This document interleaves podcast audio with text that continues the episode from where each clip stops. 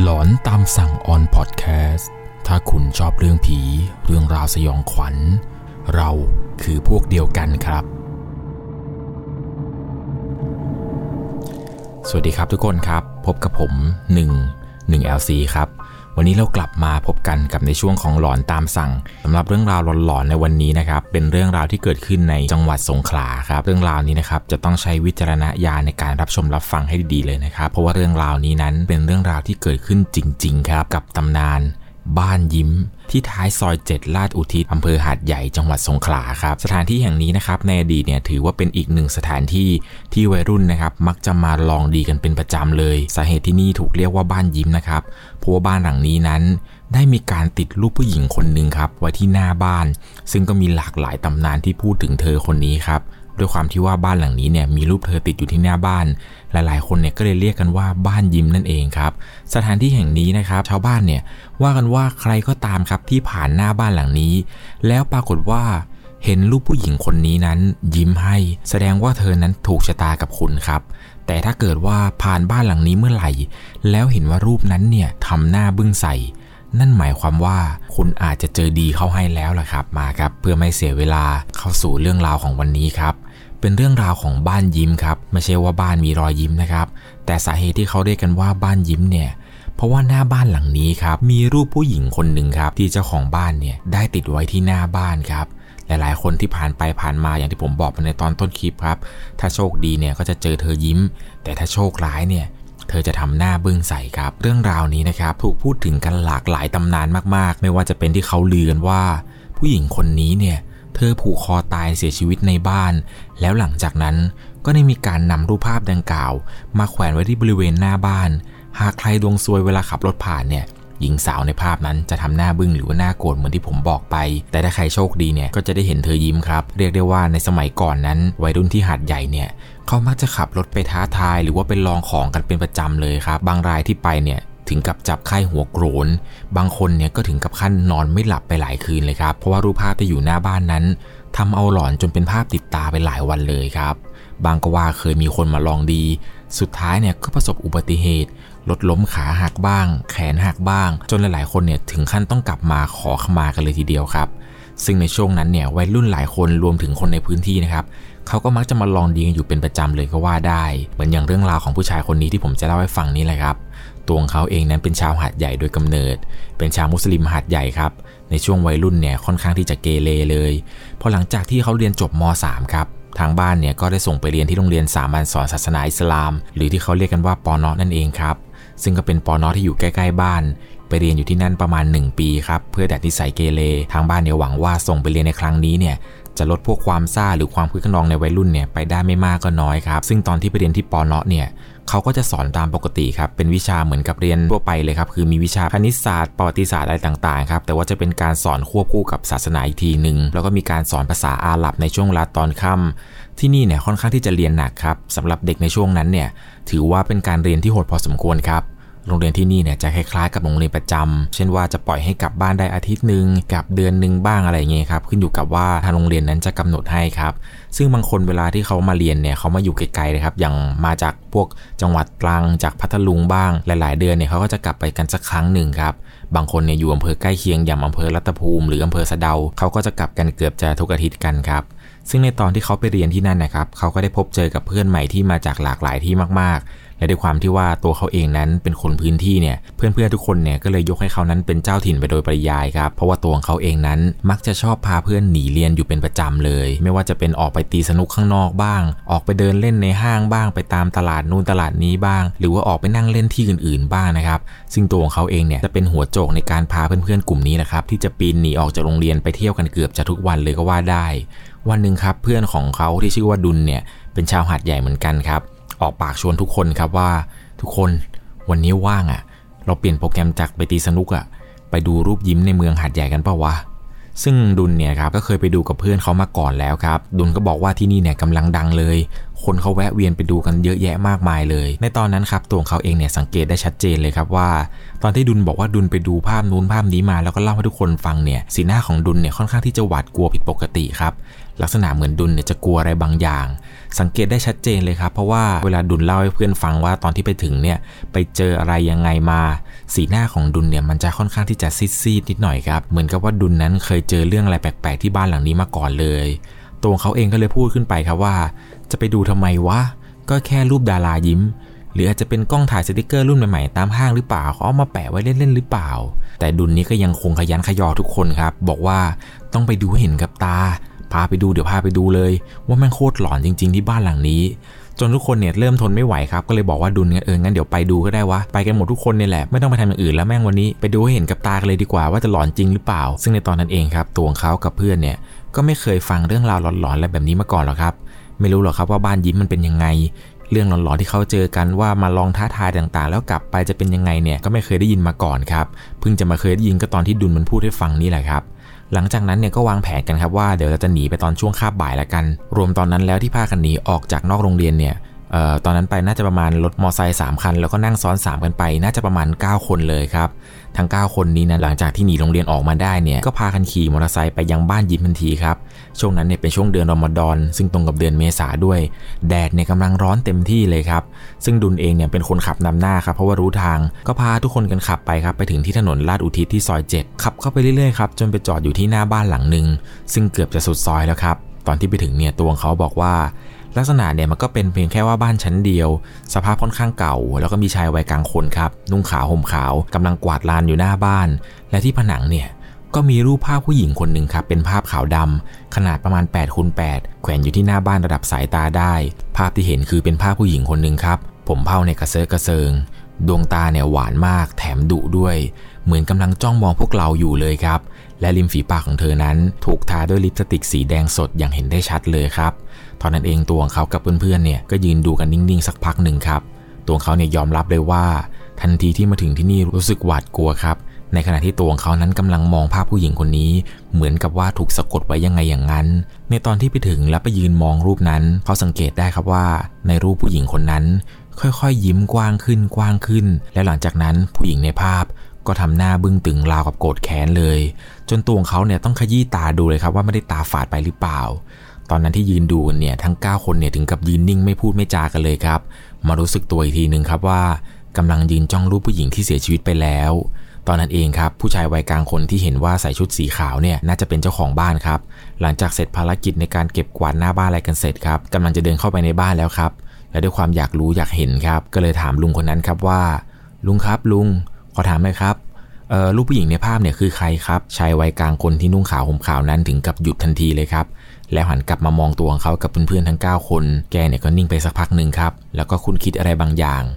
ลุงเนี่ยหันหน้ากลับมาครับ แล้วก็พูดขึ้นมาว่า อยากรู้ก็ตามเข้ามา แล้วแกเนี่ยก็เดินเข้าบ้านไป ทุกคนตอนนั้นเนี่ยก็กล้าๆกลัวๆครับ จะเข้าไปดีหรือไม่เข้าไปดีว่าอะไรยังไงดี แต่ด้วยความที่ว่า เออไหนๆก็มาถึงแล้วอะ เข้าไปดูสักครั้งหนึ่งก็ไม่เห็นจะเป็นอะไร ตอนที่เข้าไปครับ ตัวเขาเองเนี่ยบอกว่าอารมณ์เหมือนกับตอนที่หนังผีบุพาราตีเลยครับ ที่ฉากเข้าไปเป็นห้องของบุพาราตีนั่นนะครับ ความรู้สึกคล้าย ๆ กันเลย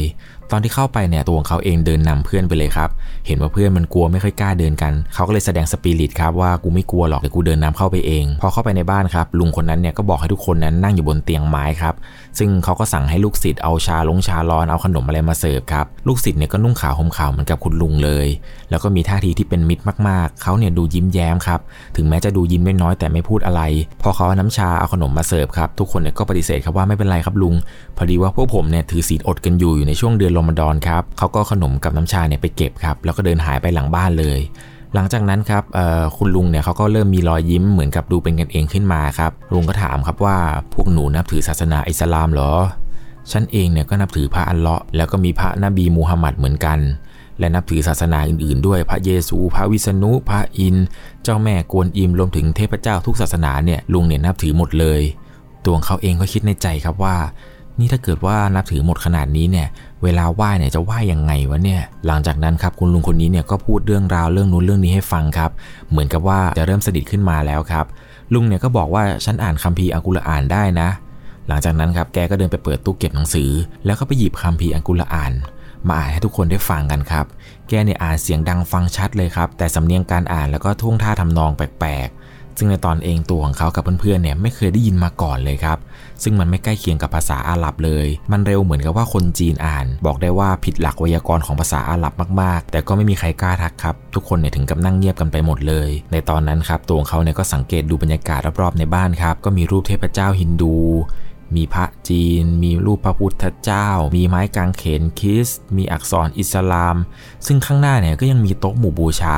ที่มีพระพุทธรูปปางนาคปก มีเทพเจ้ากวนอิม มีหันุมานพระพิคเนตตือป่วยไก่แล้วก็เทพอื่นๆเนี่ยเต็มไปหมดเลยครับเต็มหิ้งไปหมดเลย แล้วก็มีถ้วยทองเหลืองแล้วก็ในกระถางทูบนั้นก็มีทูบเนี่ยปักอยู่นะครับกลิ่นควันทูบเนี่ยคลาคลุ้งไปทั่วบ้านเลย และที่สำคัญเลยนะครับ ตรงกลางโต๊ะหมู่บูชาเนี่ยเหมือนจะมีกะโหลกมนุษย์นะครับ เป็นกะโหลกที่มีเทียนสีเหลืองเนี่ยปักอยู่ที่กลางกะโหลกเลยครับ อยู่บนหัวกะโหลกเหมือนในหนังผีครับ ที่จะมีกะโหลกแล้วก็มีเทียนเนี่ยปักอยู่บนหัวแล้วเทียนเนี่ยก็ย้อยลงมาเต็มกะโหลกเลย ซึ่งในบ้านเนี่ยครับก็จะมียันอยู่เต็มรอบบ้านเลย แล้วแถมยังมีหม้อดินที่ปิดผ้าสีแดงๆไว้ เป็นหม้อดินที่มีผ้ายันสีแดงนะครับ ปิดปากหม้อแล้วก็ถูกมัดด้วยด้ายสายสินแล้วก็มีมีดหมอลงอักขระภาษาบาลี ภาษาของโบราณรวมไปถึงเครื่องรางของขลังอะไรเนี่ยเต็มไปหมดเลยครับ และที่สำคัญคือมีรูปผู้หญิงครับ รูปผู้หญิงคนเดียวกันกับที่ติดไว้ที่หน้าบ้านเลย แขวนอยู่ที่ในบ้านอีกรูปหนึ่งครับ สูงเหนือจากหิ้งบูชาไปอีกครับ แล้วก็มีทูบหนึ่งดอกเนี่ยจุดไว้ที่หน้ารูป แต่ว่ารูปในบ้านเนี่ยต่างจากรูปหน้าบ้านเพียงแค่ว่ารูปในบ้านเนี่ยไม่ได้ทาลิปสติกครับ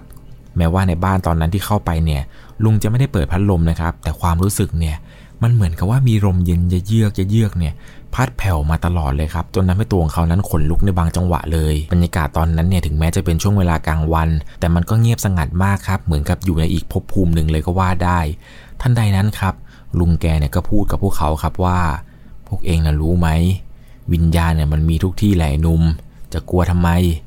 อย่างเตียงที่พวกเองนั่งอยู่เนี่ยเพิ่งจะวางศพไม่นานนี้เอง นั่นน่ะ เธอยังนั่งอยู่นั่นเลยแทบไม่ต้องนัดเลยครับ ทุกคนกับเพื่อนถึงกับร้องเสียงหลง แล้วก็รีบลุกกันออกจากเตียงทันทีครับไปนั่งเบียดกันอยู่ในโซฟาโซฟาหนึ่งครับทุกคนเนี่ยถึงกับขนลุกแล้วครับตอนนั้น แต่ลุงแกก็กลับหัวเราะอย่างสนุกเลยครับแล้วก็บอกว่าลุงล้อเล่นนะไม่มีอะไรหรอก ตอนนั้นเองครับตัวเขาก็เลยตัดสินใจว่าไม่ให้มันยืดเยื้อไปกว่านี้และบรรยากาศเนี่ยค่อนข้างที่จะน่ากลัวขึ้นเรื่อยๆครับตัวเขาเองนั้นก็เลยคิดว่ารีบถามลุงแล้วก็รีบกลับออกจากบ้านดีกว่า หลังจากนั้นครับตัวเขาเนี่ยก็หันไปมองที่รูปครับ ยังไม่ทันที่จะอ้าปากถามเลยครับ เหมือนลุงเนี่ยจะรู้ทันทีเลยว่าเขากำลังจะพูดอะไร ลุงเนี่ยพูดขึ้นมาครับว่าหลอนเนี่ยชื่อเจินเจินเป็นคนจีนมาจากฮ่องกง มาทำงานในโกดังของท่าเรือกับครอบครัวที่ปีนังเป็นลูกสาวคนเดียว จึงถูกกดขี่จากครอบครัวตามภาษาลูกคนจีนนั่นแหละ เขาจะไม่ค่อยชอบลูกสาว พ่อของเธอนั้นบังคับเธออย่างหนัก เพื่อให้แต่งงานกับเพื่อนของพ่อเธอ แต่เธอเนี่ยไม่แต่ง เพราะว่าเจ้าบ่าวเนี่ยอายุรุ่นราวเดียวคราวเดียวกับพ่อเลย เธอก็เลยบอกกับเจ้าบ่าวเพื่อนพ่อว่า ยอมตายเสียดีกว่าที่จะแต่งงานกับชายแก่ข้าวพ่อ พ่อของเธอนั้นอับอายมากครับแล้วก็ยิ่งโกรธมาก เธอเนี่ยจึงถูกพ่อแล้วก็พี่ชายนะครับบังคับเคี่ยนตีอย่างหนัก แล้วก็ขังไว้ในโกดังวันแล้ววันเล่าครับเช้าวันหนึ่งครับสาวรับใช้ในบ้านเนี่ยยกสำรับอาหารเช้าไปเสิร์ฟที่โกดังที่เธอถูกขังนั้นตามปกติ แต่เมื่อไขกุญแจเปิดประตูโกดังเข้าไปครับกลับไม่พบตัวของเธอแล้ว จึงเรียกหาเธออยู่นานครับ แต่ก็ไร้เสียงตอบกลับ พอเดินไปจนสุดโกดังครับ แสงจากหน้าต่างเนี่ยส่องลงมา เห็นเป็นภาพก็คือ เธอนั้นผูกคอเสียชีวิตแขวนร่างตองแต่งอยู่กับขื่อครับ สาวรับใช้คนนั้นถึงกับพังงะ ร้องเสียงหลงล่ากับเสียสติ รีบตะเกียกตะกายออกจากโกดัง วิ่งไปรายงานให้พ่อของเธอทราบทันทีครับ ตอนนั้นเนี่ยลุงบอกว่าเรื่องราวมันเกิดขึ้นก็ตอนที่ลุงเนี่ยอยู่ปีนังในตอนนั้น ครอบครัวของเธอเนี่ยติดต่อเพื่อนของลุงมาทีนึงบอกให้ลุงเนี่ยมาเชิญเธอออกไป เพราะว่าเธอเนี่ยเฮี้ยนมาก ลุงเนี่ยเล่าให้ฟังครับว่าขนาดงานศพของเธอเนี่ยตอนที่ลุงนั้นนั่งสวดอาคมอยู่ที่หน้าโรง ลุงเนี่ยเห็นว่ารูปที่ตั้งอยู่หน้าศพนั้นร้องไห้ แล้วก็ขอไปอยู่กับลุงด้วยตัวลุงเองก็เลยสงสารครับ ก็เลยขอเก็บรูปนั้นไว้กับเส้นผมบางส่วนของเธอ